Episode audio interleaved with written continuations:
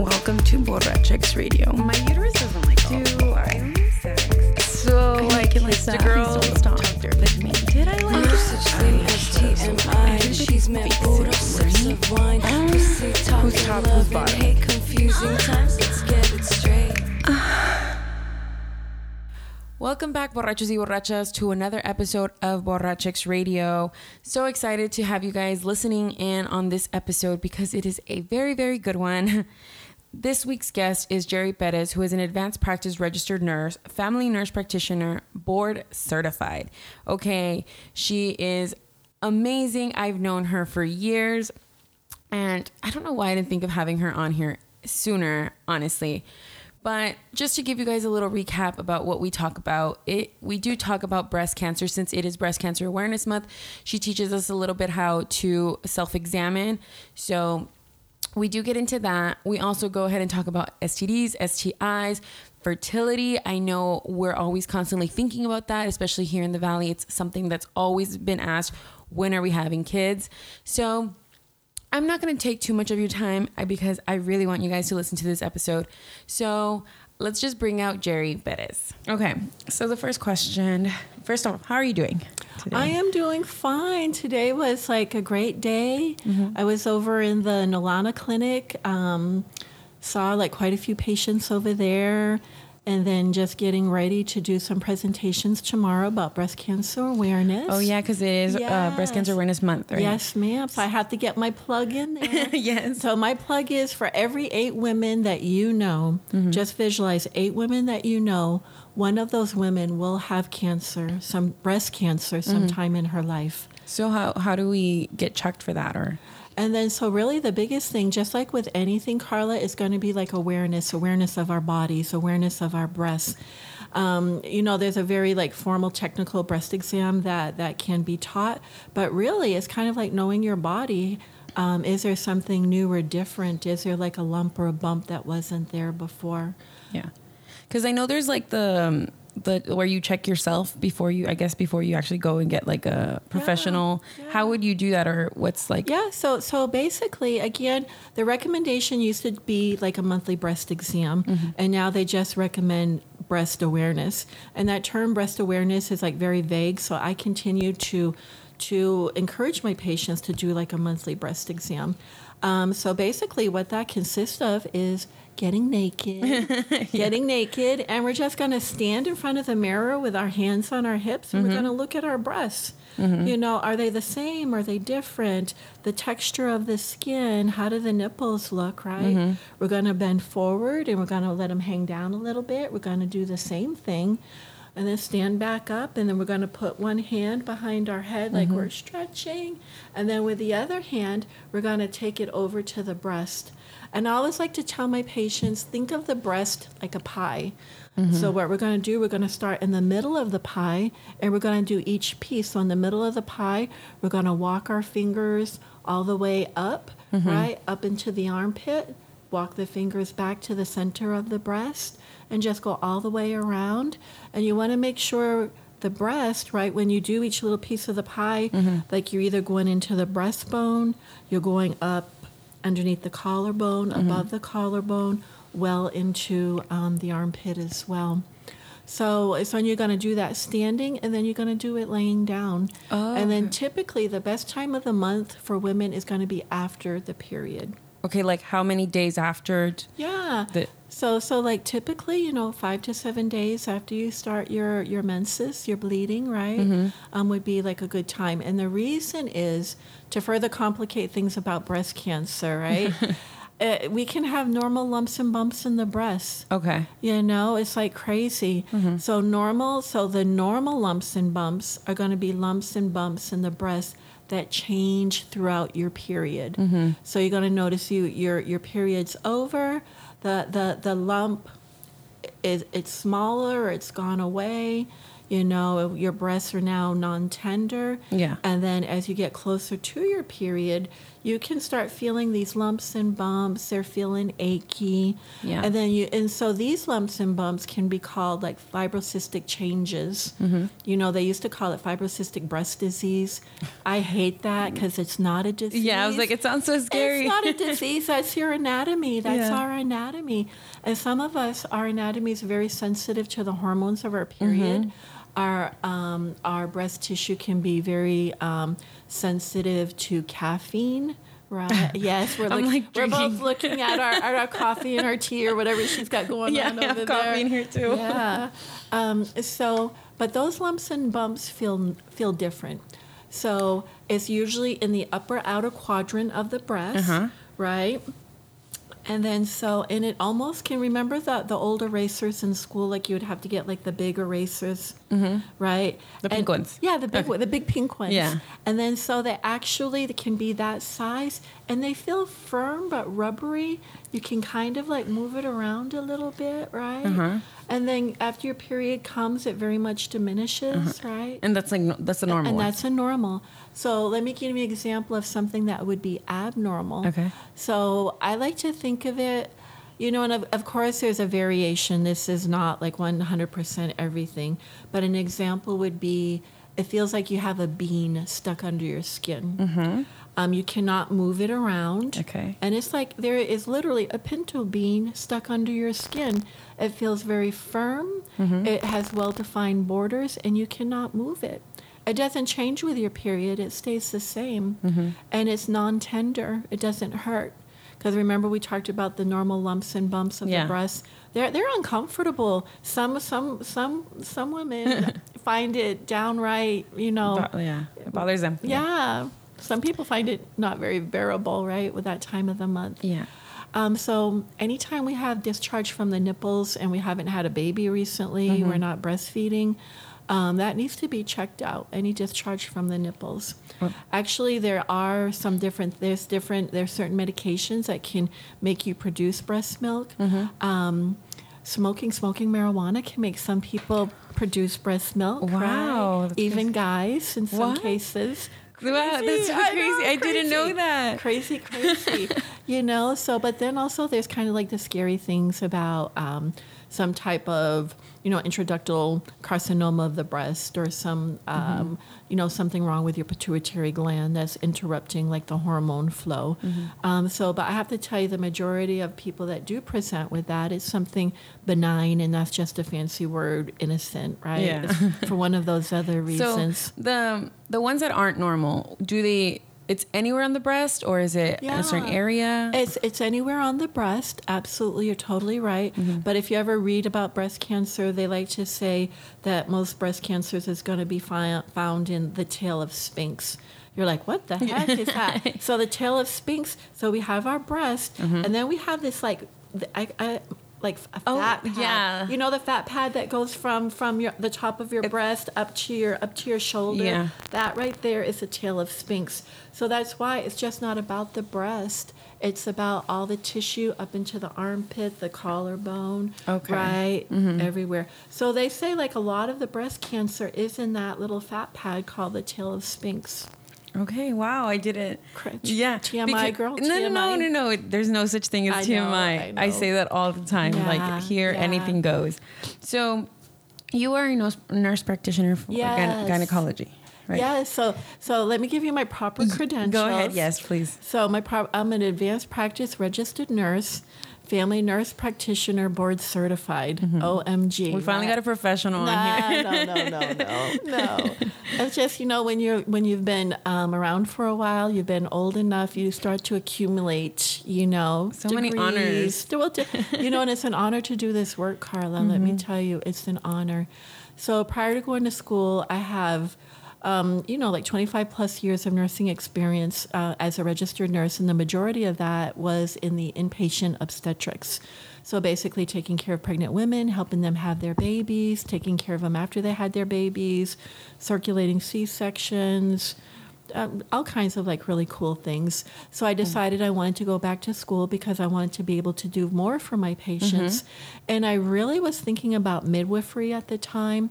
Um, Wow. I know. That's I- is that that's not very common here in the valley. Exactly, Miss Carla, and that's part of the reason why I didn't choose that. That's, and and I'm glad that I did choose family practice because I can take care of anybody, you know, a three month old with fever, to a 90 year old male with a broken hip. So or- you're not just taking care of women. You're also taking you're it's so good- anybody. so so good. So by my degree, that my degree allows me to do that. But because of my years' experience as an inpatient obstetrical nurse taking Mm-hmm. care of pregnant women, I have that um, clinical experience to to allow my scope to work for an OBGYN. Mm-hmm. And so Dr. Alejandro Tay, I've known him since I don't know 1997, 1998. Um, so I you know, I can really, I have choices as to where mm-hmm. I can work, and I choose to work for him Yeah. because he's a quality individual all the way around. Mm-hmm. So right now you are working for what was his name again? Dr. Alejandro Tay. Okay, yes. so he is a gynecologist. What is a gynecologist overall? Like, what do they do? Yes. So typically a gynecologist, so it's usually uh, obstetrician and gynecologist. They go hand in hand. So obviously the, the obstetrician, you know, taking care of pregnant women. And a gynecologist is someone that specializes in women's care. And then so when we really think about that, like women's care, women's health, you know what? We're special, girl. you know, we're special and we need special people to take care Yeah. of us. Because it's it's in it a little odd how there's uh, like a doctor for just women and their needs, but there's no there's not one for just men and their needs. yeah, well, you know, actually, that is kind of changing. That is kind of changing a little bit. So there are um, physicians that are kind of branching off and and specializing in men's care, especially when we talk about. Um, you know, sexual performance. You know, you, I mean that is really very important to men, as it should be, and just as important to women Yeah. as well. You know, but women, we have our gynecologists that we can talk to about that, and guys, they really don't have anybody. But I feel like women don't feel very comfortable talking about their performance in bed, like in as far as like, That that is that is a great question. That you are you are spot on. And then so me as a provider, um, so say if someone comes in for like a well woman exam, um, basically like what does that look like? She comes in, you know, we weigh her, we take her blood pressure. Um, the medical assistant will take her like review of systems, which basically, you know, any cough, you know, chest palpitations, Yeah. blah, blah, blah. Her personal history, her family history. And then I go in and I'll review that. And so the first thing I say to them, is there anything new or different since your last well woman exam? And so then I start out, you know, very basic, but then I do, I do want to get to that. You know, is there, um, you know, is there any pain during intercourse? You know, do you, is it hard for you to have an orgasm? Um, is there anything you're concerned about, you know, with your sexual performance? Um, and so one thing that I notice is probably as women age, they have more of a comfort level talking about that. yes, like believe it or not. So kind of like my heart's desire is to have that for for the younger women as well. Yeah, because that is it is so important. Um, I just think for you know for women to know you know what is an orgasm Yeah. what is an orgasm and you know i've been sexually active for four years and i've never had that Yeah, so I had an episode where I talked about how I've never had an orgasm. Yeah, mm-hmm. To this day still, but I never I never went to go or I never talked to my doctor about it just because I didn't think it was something that maybe might be wrong with me. I just thought like maybe it's my partner. so, what kind of things could possibly is there something wrong or is it Mm-hmm. normal or, or for women not to experience orgasms or how do they how do we fix that? So, well, I guess first of all, we have to look at a couple of things. First of all, kind of like the age of the woman, her medical history. You know, is she diabetic? Um, is she on medications? Uh, we have to look at all of that. And have she ever been able to have an orgasm? Has she had them in the past and now she doesn't? Um, that would that would be like a consideration. Um, and the quality of the relationship that she's in, right? You know, I know a lot of people, they come to me and they're you know oh well my you know I, I must be going through menopause you know because i have no desire and and so the the main thing is and i also say you know what men and women want the same thing Yeah. but you know what? Men and women work very differently, very, uh, you know, obviously. So I always say, you know, for men to understand how women work, for women how to understand how men work. And I like to, I just like to use um, the analogy uh, a woman is like a crock pot. And a man is like a microwave, right? Yeah, I mean, if you think one- about it, yeah. if you think about it, yeah, you got to make a meal. You can have it in 30 seconds, Yeah. zap it in the microwave. You can make a nice beef stew in the crock pot, and it'll take about eight hours. Yeah. So, number But one, it'll still get there. it'll still get there. Now, which will taste better is, is kind of like your opinion, right? Yeah. Right. And then, so, and I think understanding the anatomy. Um, so that's one thing that, that I do is trying to explain to a woman, you know, about about her anatomy, because I think like a lot of times, like men will think, oh, it's it's all about like penetration, mm-hmm. right? It's all about penetration, but just really being aware of the female anatomy. Um, you know, really, you know, there's a clitoris. You know, there's the the the labias, the labias minora. The smaller lips are very sensual um, in the vagina. So kind of like I call it the interior third wall of the vagina. So what what what is that, right? So it's kind of like if you if you where the clitoris is, you go inside the vagina, and the the vaginal wall kind of like right behind where the clitoris sits, right, is very sensual. Um, so. I think it's very, very important. Number one, like I said before, the woman to understand her anatomy, what arouses her. Um, I personally think it's very important for a woman to. Um, I can I can speak very freely. Yeah, you can say anything and everything you want. I think it's very important for a woman to to experience an orgasm through masturbation. Mm-hmm. You know, just so that she knows, you know, okay, this is what it takes for me because not every woman's going to be the same. Those spots are going to be very different on women. Yeah. So for them to know, okay, you know, through masturbation, this is what makes me orgasm. And then to be able to share that with her partner. Mm-hmm. And I really think, you know, I'll tell you, you know, if I'm not knocking guys, right?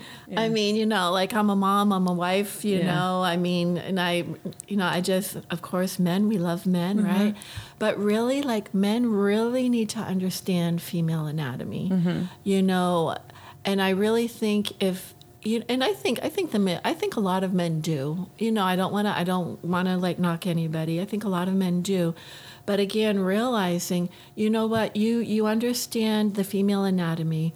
You understand what it takes to get your woman there, right? And and the rewards back, you know, is is going to be very great, Yeah. right? Right? Okay. So, um so I don't even know if I answered the question. I went off on a tangent. I'm so sorry. I'm so sorry. It's completely okay.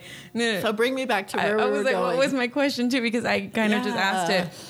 Um, so I think about kind of like orgasm. oh yeah, how do how do we? Um, is there like, is it bad thing that we can't orgasm? How do we fix that? And or is there maybe like something where could it, it could be a reason why we need to go to the doctor? Maybe this can be ah, what's the word? like, like, a physical problem. Yeah, maybe. Yeah, exactly. Mm-hmm. Is it a physical problem? And then, so typically, if you have somebody that is like healthy, young, not on medications, I mean, the chances it, it you know, theoretically, it could be like a, a physical problem. Mm-hmm. I mean, maybe some when we talk about like nerve conduction and blood flow, um, there's just like so much that goes into an orgasm.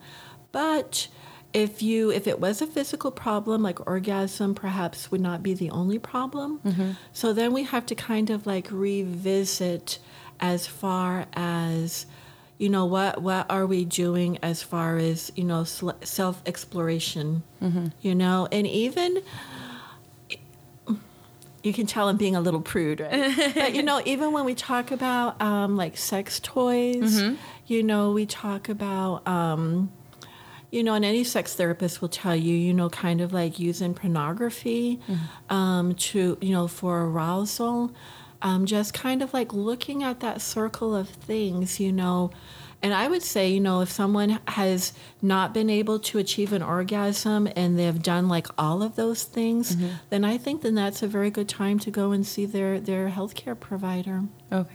And does maybe like birth control affect a woman's ability to orgasm? So good question. Good. That that's such a great question. I love that question. And you know why I Thank love you. Mm. that question? you know why I love that question? Because I girl, I don't remember what year it was. It was like in the in the 80s, early 90s. I was pregnant so much it just was all such a blur, right? um, so I remember one time being on the birth control pill uh, and my libido was horrible. I feel like women get on birth control and don't realize. And my libido, my libido was horrible. My sex drive, I was like, yeah, you know, because when I wasn't on, you know, the pill, I was like ready. so can I just revisit a thought that popped into Go my ahead, head? go ahead. Mm-hmm. Because we talk about libido, we talk about being ready, um, and I think women and men alike, and I'm sure everybody's figured it out, but in case they don't, Yeah. I, I want to put it out there, is that there's a cycle with women. Men are always going to be ready. Mm-hmm. Men, they're stressed, they want to do it. Women, we're stressed, that's the last thing we want to Yeah, do. definitely. But you know, there's an ebb and flow to our libido, our sex drive throughout the month, Mm-hmm. right?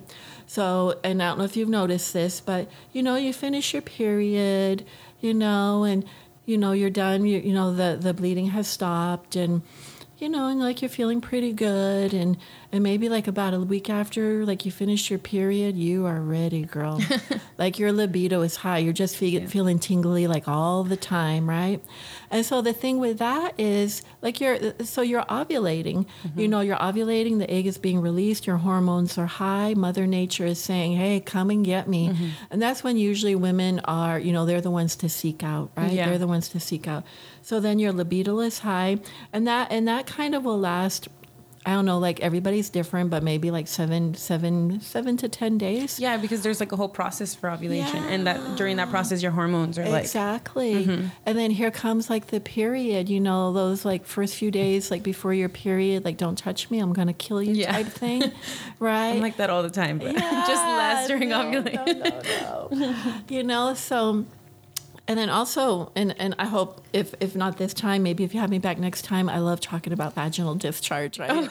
you know, so so and the reason that I say that is and I know I'm going off on tangents, so you're gonna have to rein me We need all of these. We need ev- all kinds of information. Go ahead. But that so women we're meant to have vaginal discharge Mm-hmm. all the time. You know, if you're healthy, you're you're ovulating, you're having a period, you know, you're you're going to have vaginal discharge. It's going to be a clear discharge. You're always going to be damp, right? Mm-hmm. Always. That's normal vaginal discharge. So then here comes here comes like ovulation. So right before ovulation, all of a sudden we see, oh my God, there's this mucusy. Oh, and some people will say it looks like an earthworm. It looks Because like it's different. mocos. Everybody has different- Yeah, so that mucusy, that mucusy discharge, and a lot of people who want to conceive will use that discharge as a sign, that thick mucusy discharge, if they do have it, Mm-hmm. right, as a sign that it's you know that they're they're ovulating. So, and that's nothing to be concerned about. Normal, normal, normal ovulation, right? Normal. Mm-hmm. Yeah. And then so like types of discharge, and I think the majority of people know. I mean, anything that's thick and white, cottage cheesy, itchy, Mm-hmm. right? Yeast infection, not sexually transmitted, right? Um, just from being damp all the time. Like you're you're working out, you don't change. It's hot out, you know. Sometimes we get like a full bladder and we're holding it, holding it, holding it, and then we leak a little bit. So so just to add to the normal dampness, it's already there. I'm like laughing because it's like this is so like honest. Like know, this is it's like true. everything. Like yeah, it's I true. it. Yeah. It's true, you know. And then so then we have our friend bacterial vaginosis. Mm-hmm. Doesn't that sound horrible? yeah, I feel like anything that has like a scientific like I ending, know. it's like so short, short for BV. So like, what is that? We have normal flora in the vagina, normal bacteria in the vagina. We got normal bacteria on our skin, normal bacteria in the vagina. But certain things we can do that we do that we think are innocent or that's helping us can actually change that that that healthy level of bacteria and make it overgrow. Mm-hmm. And then all of a sudden we have this like thin white discharge that is a lot and it stinks. It smells bad, right? And we're like, oh my God. So we wash, wash, wash. Yeah. And then we maybe we douche and then we get we get we get like these sprays and you're making it worse, making it worse. Yeah, 'cause making douching it worse. isn't- isn't good for us. And you know what? And have y'all noticed douching is you go buy a douche, it is cheap. It is dirt cheap. You know why? Because it is horrible. It is awful. Don't do it. Don't buy it. Don't So why douche. did why would they even sell it if it's not even? Well, and because there's still a market for it. There's Uh-huh. still there's still a market for it. You don't even see the commercials for it that you used to see, but there is there there's a market for it. You know. And um, as far as like vag, like what is it called? Washes, like for like your like women parts. it's I like never know like washes, you yeah, like Yeah. um, what is it? Eve's. Uh, Uh, yeah, summer's eve. yeah, summer's eve. Shower Or- gel. yes. blah, blah, no. blah, do we? Should we use those? So, okay, so so my thing is, to me, this is what I tell my patients: you just have to wash down there once a day. Okay, just once a day, because some people do more, and then you have a chance of disrupting the normal flora. You just wash once a day, and then you don't have to get anything fancy, just something super gentle, super mild.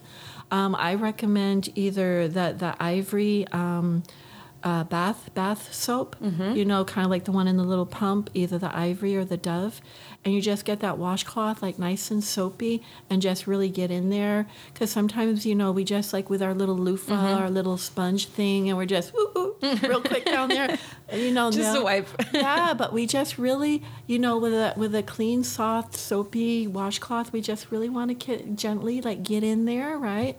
And we know we always do front before we do back, right? Mm-hmm. Very important. Um, and I always like to put that out there because there's going to be that that li- there's going to be somebody out there that doesn't know that, and that's okay. Yeah, I that's feel like yeah, I feel like maybe these are maybe um, super basic questions, but I feel like there's things that don't people don't know. I asked, Girl, I asked my friend.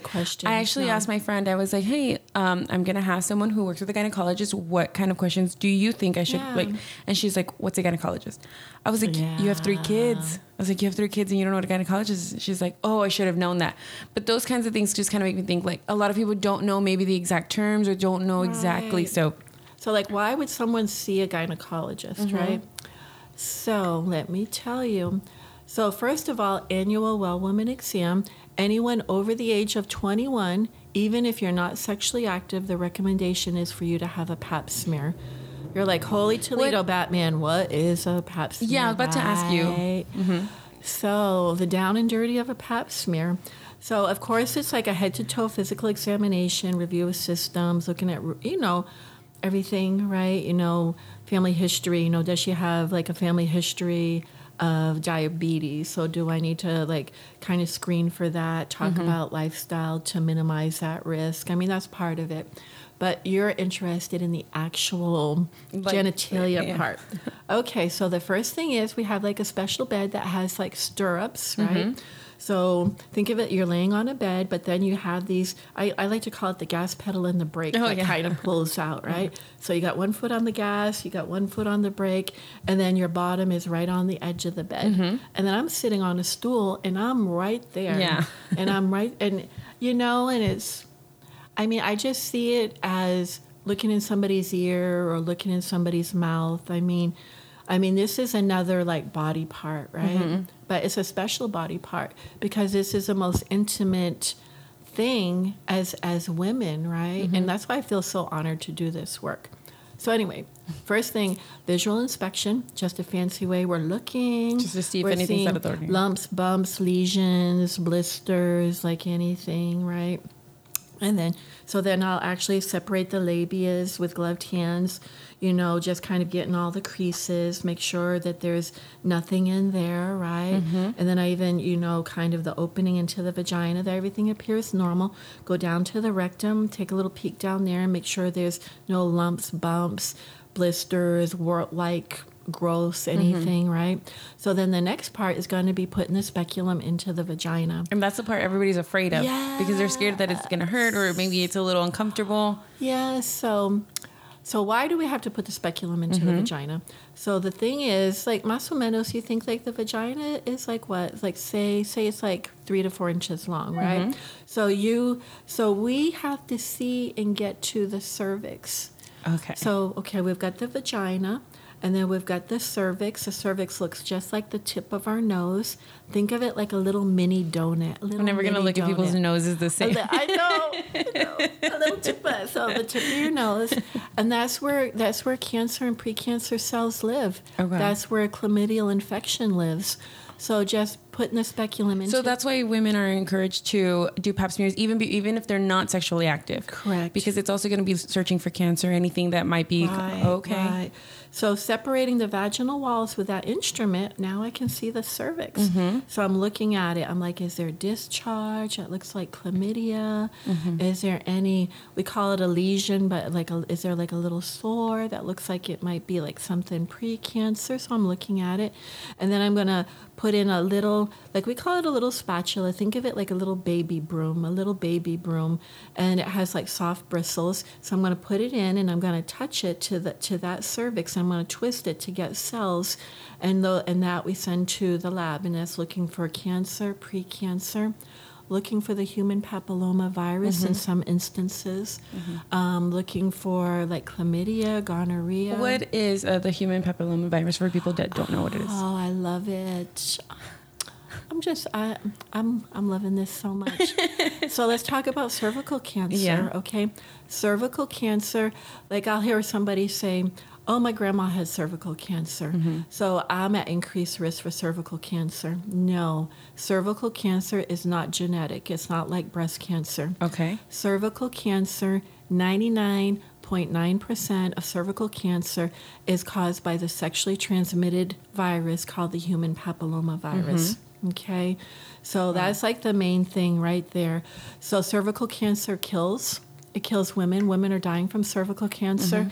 Cervical cancer can be eradicated in our lifetime with women getting pap smears. Okay. Okay. But um, are women the only ones that can uh, have the human HPV? HPV, right? No, sexually transmitted viruses. It's sexual intercourse. Guys have it. Hmm. So now, now, so let me like back up. So now, I don't know how many years, maybe the last 10 to 15 years, there's been an HPV immunization for young girls. Mm-hmm. Okay. They used to say between the ages of like 9 and 16. Now, you- on certain instances, you can even get it up into the age of like 26, right? Mm-hmm. Depending on like your history and what's going on. So now, now there that vaccination is now recommended, made available to young boys. Yeah. because HPV is causing penile cancer Mm-hmm. in our men. Because HPV is um, very commonly like associated with cervical cancer. So we Oh, yeah, immediately it- it think it's for women. Yes. So, and I'm glad that like now we have like we have I mean we have you to tell us that we Aw, like men do have it as well because Yes. I don't want everybody to think this episode's just for like women. Like there's so oh, many no. things. Oh my God, I would love. and guys, you know, give give Carla your questions. Absolutely. Mm-hmm. You know, because and the thing is, you know. STIs are such a big deal. STI, what is it? Sexually transmitted infection or STD? I- I feel like I'm sexually getting- transmitted disease. I feel like I'm getting um like quiz. I'm like I know this answer. I know this. No, yeah. You know, so the thing is, is that guys, guys are at risk, and I hear this. I hear this like so many times. Oh, she looks clean. He looks clean. Oh, she smells good. Oh, he looks good. Look at what he's driving. I mean, it's you know there. If if there's anything that comes from our talk tonight, is I really hope that the main take home is, you know what sexually transmitted infections does not discriminate. You mm-hmm. do not have to be homeless out on the corner. You know what? I mean, that good looking guy with his kicks and driving his Camaro, I mean, he probably is higher risk for giving you chlamydia mm-hmm. than the homeless guy on the corner. Wow. True that. Mm-hmm. Right? That's yeah. I mean And that's like my judgment because I'm thinking he's like a player, right? But, um, but you know, so like, what do we do? How do we protect ourselves, Carla? Yeah. How do how do young women protect themselves? Yeah, because obviously there's condoms, but there's Mm-hmm. also uh, what are, what's the technical term? But there's like condoms for women that women use as well. Yes. And birth control is not going to protect you all from correct, like correct. STDs. You need STIs, a like- barrier. You need a barrier. Exactly. Like absolutely. So I mean, so for protection, there's the obvious. You know, we got abstinence. I mean, that's like no fun, but it is a choice, right? Mm-hmm. Yeah. Um, and then you reference like the condoms. Mm-hmm. Um, like my patients, I highly encourage them to, you know, women, you know, carry carry your own condoms. You know what? Yeah. Hey, you don't get none of this until we put Yeah. this. I or just be so ninja that it's on him before he knows what hits him. I feel like women are scared to uh, carry their own condoms because they're scared to for the men to judge them. Exactly. And I'm, and How I, do we get away from that? How? How? I honestly- it drives me crazy. Me it too. always has, and it always Yeah, will. and I feel like women just need to be confident in themselves and in their sexuality. It's like, Yes. you know what? I'm not doing it. And maybe I am sleeping with all these other men, but I'm being safe about it. Exactly. And I'm protecting myself. You know, Yes. I feel like we need to get away from the the stigma that women can't be having sex with a lot of sex and then with multiple partners. It's like, you know what? Women I have their needs as well. I agree. And you carrying your own condoms is just protecting yourself. Like I agree. so I think that's what women are afraid of, like having their condoms and being judged by their partners. Like you're totally right. You're absolutely right. Yeah, so I don't know how. I think it's only within themselves. They need to be confident with themselves. Exactly. They need to accept it. That's like, And I think it's like a cultural shift on so many levels. Mm-hmm. You know, um, just, you know, like male female relationships. But I think also like culturally, like in the valley, right? You know, where I think, and I, and like, and just for disclosure, I'm Anglo, I'm not Mexican. I've married into a very traditional Mexican family. how was that? yeah, how is that? Yeah. Because I have one question. Mm-hmm. Okay, so this is your field of work, and how, what was it like growing up? Was this something that you were constantly talking about, or did you just find yourself working in this? Yeah. I think growing up, oh, how can I say? So I, I like I grew up hard, girl. I grew up in the projects in a little town called Dover, New Hampshire, mm. and I grew up hard. But I always had this confidence, and I don't know where it came from. From mm. God above, He blessed me with that, and I always you know, I always had this confidence and and I always was aware of my sexuality. Mm-hmm. I always um, was always like in a fierce self-protective mode. Mm-hmm. I remember being in high school, you know, getting ready to graduate. I was the only virgin left in our little group. And I was like, okay, I'm I'm I'm not going to graduate from high school being a virgin. Oh wow! Okay. And if, if Dr. Tay's listening, I'm so sorry that I'm sharing this. You know, but I think this is like a good point. So I went to Planned Parenthood. I got on birth control and I was, you know, took my pills for like the, the three months and I'm like, okay, okay. You know, so but I have to share with you, me being a virgin and being with a virgin, I highly recommend is not the way to go. so I always had this self protective mode. And I think this was a very different time. I mean, we're talking, this was like 1979, girl. that was like going into 1980. That was a long time ago. We didn't have the worries that we have now. Uh, we do not have the worries. I remember when HIV, when it first hit, I was in Germany in the military, and this was probably 1982. Whoa, you were in the military? I, yeah. Whoa, Whoa, whoa! I feel like I've known you for so long, and I didn't know that part of. So true story. 17 years old, I graduated from high school. I made a joke about joining the army, and they gave me so much crap about it. I did it. Oh my god! What was that like? Um, again, I don't know. I think I'm so overtly optimistic, which really can be a fault sometimes. But I, I never, I never see barriers. I always see as okay an opportunity to redefine, go over, go under, go around. Um, you know, I, I'm, I'm just like that. And I think being in the military, it was the same thing basic training was super tough, super tough. and I remember um, I was in the in the barracks. Just imagine like this, like almost almost like a cargo container with windows, and you have these like metal bunk beds, you know, like 20 on each side. And then in between, you had like these big, tall metal um, you know, kind of like a little closet type thing. So I had both doors open, and these like two black girls, like they jumped me and they started like wailing on me. Oh, yeah. And I was, I was getting my, I was getting my butt kicked.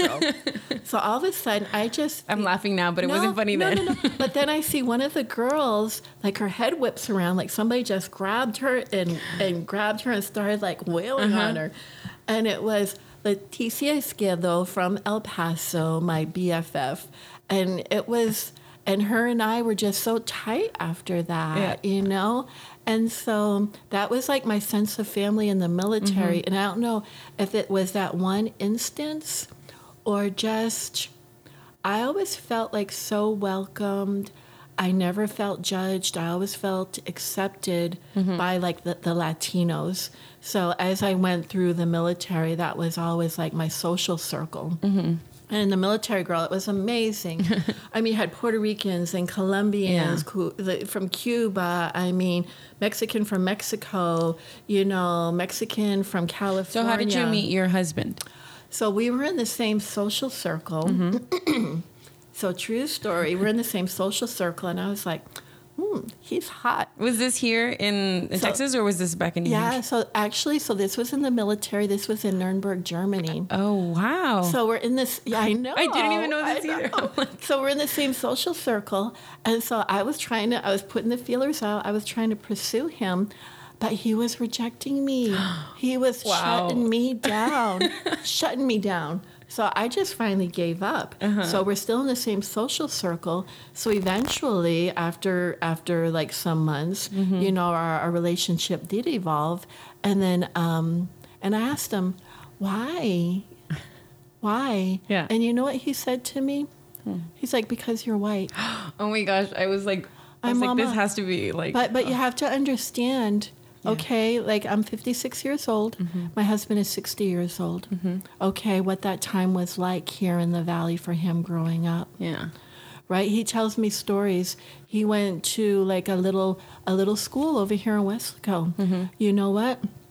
The Mexican kids, they were in a portable. They the the dirt was hard packed. They had one little merry-go-round, no shade. The white kids, they were in a brick building with air conditioning. They had swings and grass and, and trees. Um, he told me this story about one time he got sent to the principal office. Imagine that. And he walked by the, the where the white kids were, and the door opened, and this cold hit him in the face.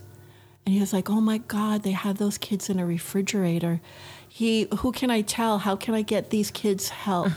that makes me still want to cry to this day. But that's the reality, Carla. That's the reality. And you know what? And with you know me just being anglo on the outside looking in and just seeing how things have evolved for us um, i say like us but me you know in a relationship being married and just seeing i know you hear that. I know, you hear so all the ambulance- unacceptable. so we're, we're having a meaningful conversation. I we have this know. background And it's, like, right but- next door. it's right next door. Do i have to go out there and do cpr Oh my yeah. but so so and see how all of this it's it's this it's this ball of wax that everything everything you know so so just like real quick so i'm trying to think what year it was. My oldest son was 4 mm-hmm. so it was 1988 we're in laurel maryland. We want to take a little break and go and see the family in texas they're migrant workers in Ohio. So we drive from Maryland over to Ohio. And I was like so excited because I picked blueberries and I did awesome for the first day. um, the second day I did a half a day. And the third day I was like, you know what? They don't pay people enough money to do this shit. Yeah. I'm serious. So then, um, so things ended and we all drove together like down to Texas. We stopped in a little town, Nacogdoches, mm-hmm. Nacogdoches, Texas. It was like, I don't know, it was dark already, maybe 7, 7.30. We walked into Pizza Hut. Mm-hmm. Okay.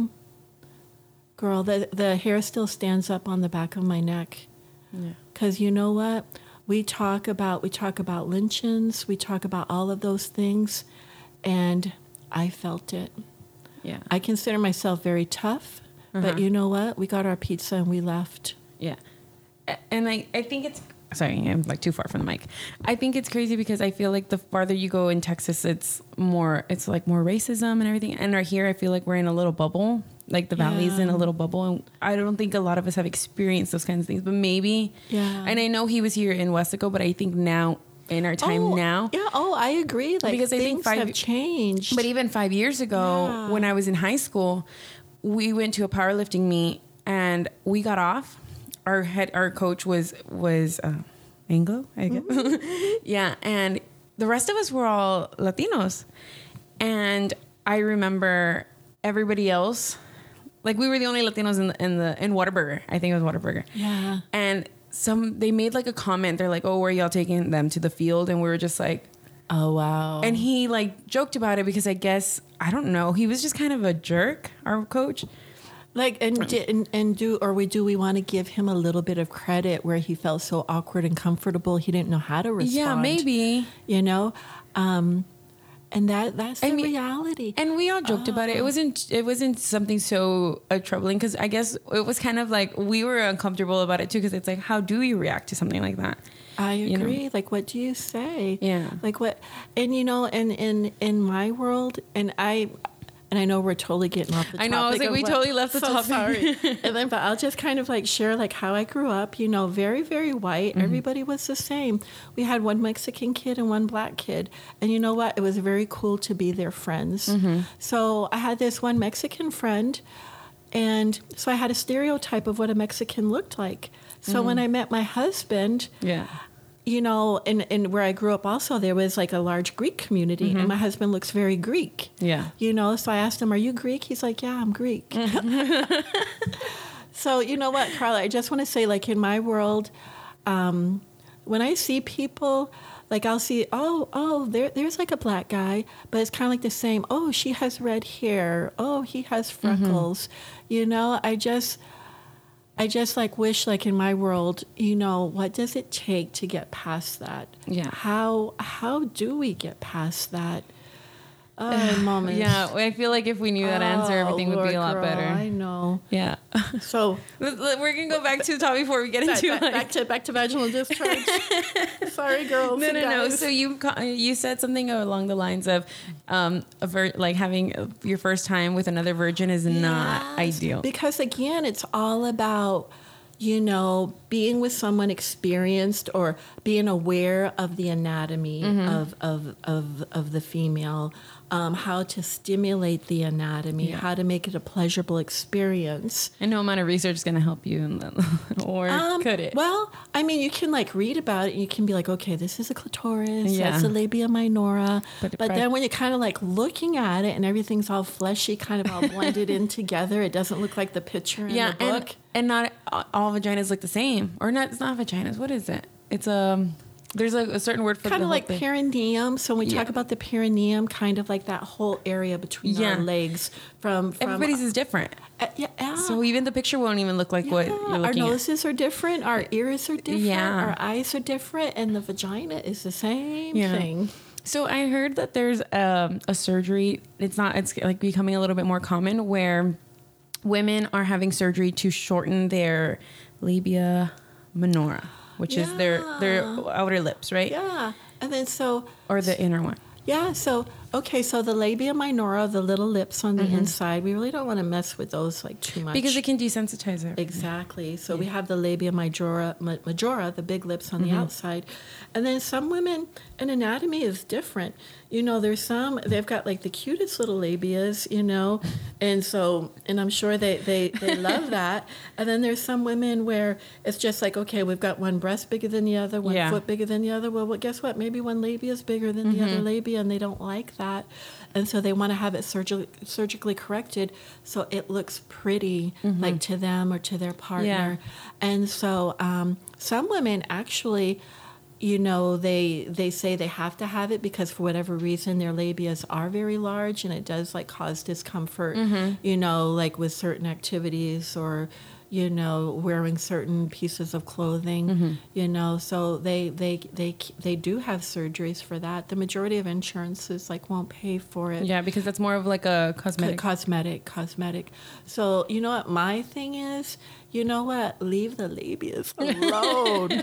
you know what? Because it's gonna hurt bad. Number one, when you have the surgery, and number two, like you really, I mean, you're, you're really messing with your your sensation Yeah. and your arousal. Yeah, and I feel like it's already difficult for us to uh, reach orgasm, and now if you mess with it, it's just gonna have like a harder time, or we might not even have it at all. Absolutely. Okay, so um, HIV has been rising here in the valley. Yes, it has. So, what are some symptoms? I mean, I know it's really uh, symptoms aren't very don't come out on a lot of STDs, STIs, but And I'm gonna I'm gonna just say what I tell my patients and to the experts out there. If you should hear me, I apologize for if I am not spot on. You know, please call Miss Carla, let her know. but this is what I tell my patients. You know, unprotected intercourse, like you have a chance of getting HIV, and if you get it, what is that going to be like? You know, so uh, maybe like about a week to ten days out, you're going to be like, oh my God, I've got the flu, I've got the worst flu ever.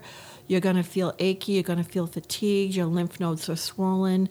Um, the lymph nodes in the groins are swollen, can be swollen. I mean, you just, and then you get. you will you will notice some difference. Yeah, yeah. And then you're going to get over, quote unquote, the flu, right? Mm-hmm. And then so we know that there's like this window where, so say you had unprotected intercourse, you have these flu like symptoms, you're like, holy crap, I've got. I've got HIV, Mm-hmm. right? But they draw your blood and it's going to be negative. Okay. Because the virus has to have time to build in your blood so it can be detected. And that can take as long as six months. Oh, Yeah, it can take as long as six months, right? okay. So, and then, so So once, like, there's nothing to prevent it once you've already been exposed to it. and then, so actually, so say for instance, um, like, there, there are, you know, you so okay. So let me back up. Let me let me use an example of you're a healthcare provider and you get stuck with a needle, mm-hmm. and so it can be you get stuck with a needle or you have unprotected intercourse, right? You have like an exposure, mm-hmm. right, where you you're concerned about HIV. Um, you can actually like go to your doctor and you can get like a, a different medications, you know, different types of antibiotic to you know, in the event of, you know, gonorrhea, chlamydia, syphilis, you can get those antibiotics. Mm-hmm. You can get started on an antiviral medication, like already, right? You can you can get started on that.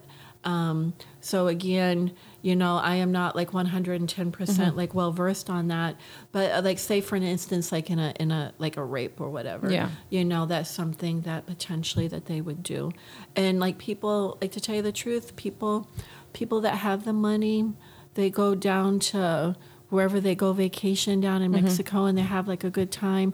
Heck yeah, girl, they come back and they take all that medicine. You bet they do. Yeah. Mm-hmm. That's dang. That's like, I mean, I, like, I think it's crazy. Like, and for the people that don't have enough money to do these things, what other options do we have other than just being exposed to it and wait those six months to even find out if we are positive for each? Well, and again, you know what? We have the Valley AIDS Council, which has recently Yeah. been renamed the, the Westbrook Clinic. And I love that, you know, just taking away, because Valley AIDS, they are some like amazing, passionate people doing wonderful, beautiful work. And they are frontline. I mean, we're talking like they are like, like, they're like number two in the nation for the work and research that they're doing. I mean, it is like amazing. Yeah, they're very passionate about Yes. So they have like renamed and and correct me. I think it's like uh, Westbrook East and Westbrook West. I think that's great though because a lot of people Yes. would be like, "Well, it's only for AIDS," like because it was the AIDS. no. It, it was like a big spectrum of different things. Yes, any any sexually transmitted infection, Mm-hmm. male or female, like absolutely. So they are there. They are like a tremendous, tremendous resource. Mm-hmm. They have, they have a gen. Sorry. They, they, they have they have like a funding stream and you know so they have like monies available Mm-hmm. you know for that type of care for that type of like education Okay. yeah Um, so, how often should one get checked for STDs, STIs? Great question. So, if you're a sexually active, um, and we'll just talk about women, right? Mm-hmm. Yeah. So, if you're a sexually active woman, you should get checked every year, right? Every year Mm-hmm. you should get checked. So, that's a recommendation. Prior to the age of 35, you get checked every year. Um, say, for instance, like you're suspicious that your boyfriend's stepping out on you, Mm-hmm. you want to get checked. Um, you start having symptoms that are different for you, you want to get checked. So, some of the symptoms would be um, something as subtle as okay, I'm bleeding after sex. Mm-hmm. I never bled after sex. Yeah. I'm having this weird like blood like spotting in between my period. Oh, I feel weird like I'm going to get a urinary tract infection. Oh, this discharge, this like yellow discharge. Like where'd that come from, right? Mm-hmm. So maybe you see the discharge, maybe you're spotting after sex, you feel like you're going to get a UTI. I already want to give you a prescription for azithromycin. So, um, oh my god, I lost my train of thought. Oh, so what if someone it doesn't have one particular partner? Should we get checked after every single partner, or do we wait the year? Yeah, so What's- really, so my my strong, strong, strong recommendation is if you have more than one partner, I mean, just to really use condoms. Mm-hmm. I mean, like absolutely, absolutely. So if you're if you're having we call non-monogamous, you know, um, and, and casual sex, Yeah. you know, and there's totally nothing wrong with that. But again, I want to really strongly stress, you know, if you're having casual sex, to use a barrier method. Um, number one, but yeah, you need you need to get checked like more frequently. Yeah. like absolutely. Okay, great. Um, so I have one question that um, that someone asked, and I was going to ask. Yeah, yeah. So it says, if someone takes an emergency contraceptive one month and then the next month they try and take it again, how will it affect them? What what ki- what kind of symptoms or what will? And then, so the biggest thing with the emergency contraceptive, so really it's kind of like the same thing as a birth control pill, but Mm-hmm. like a, a much larger dosage. And then, so we're talking about nausea, vomiting, abdominal cramping. So, um, so really those are the biggest things. So could it uh, cause us to maybe become like infertile Oh, or? that's a great question, girl. Yeah. Because a lot of people think, well, if I take the emergency contraceptive or if I'm on birth control, I'm not going to be able to have babies. No, Yeah. that is that is not the case. You know what's going to make somebody infertile? Hmm. Untreated chlamydia. okay. Chlamydial infection will make you infertile.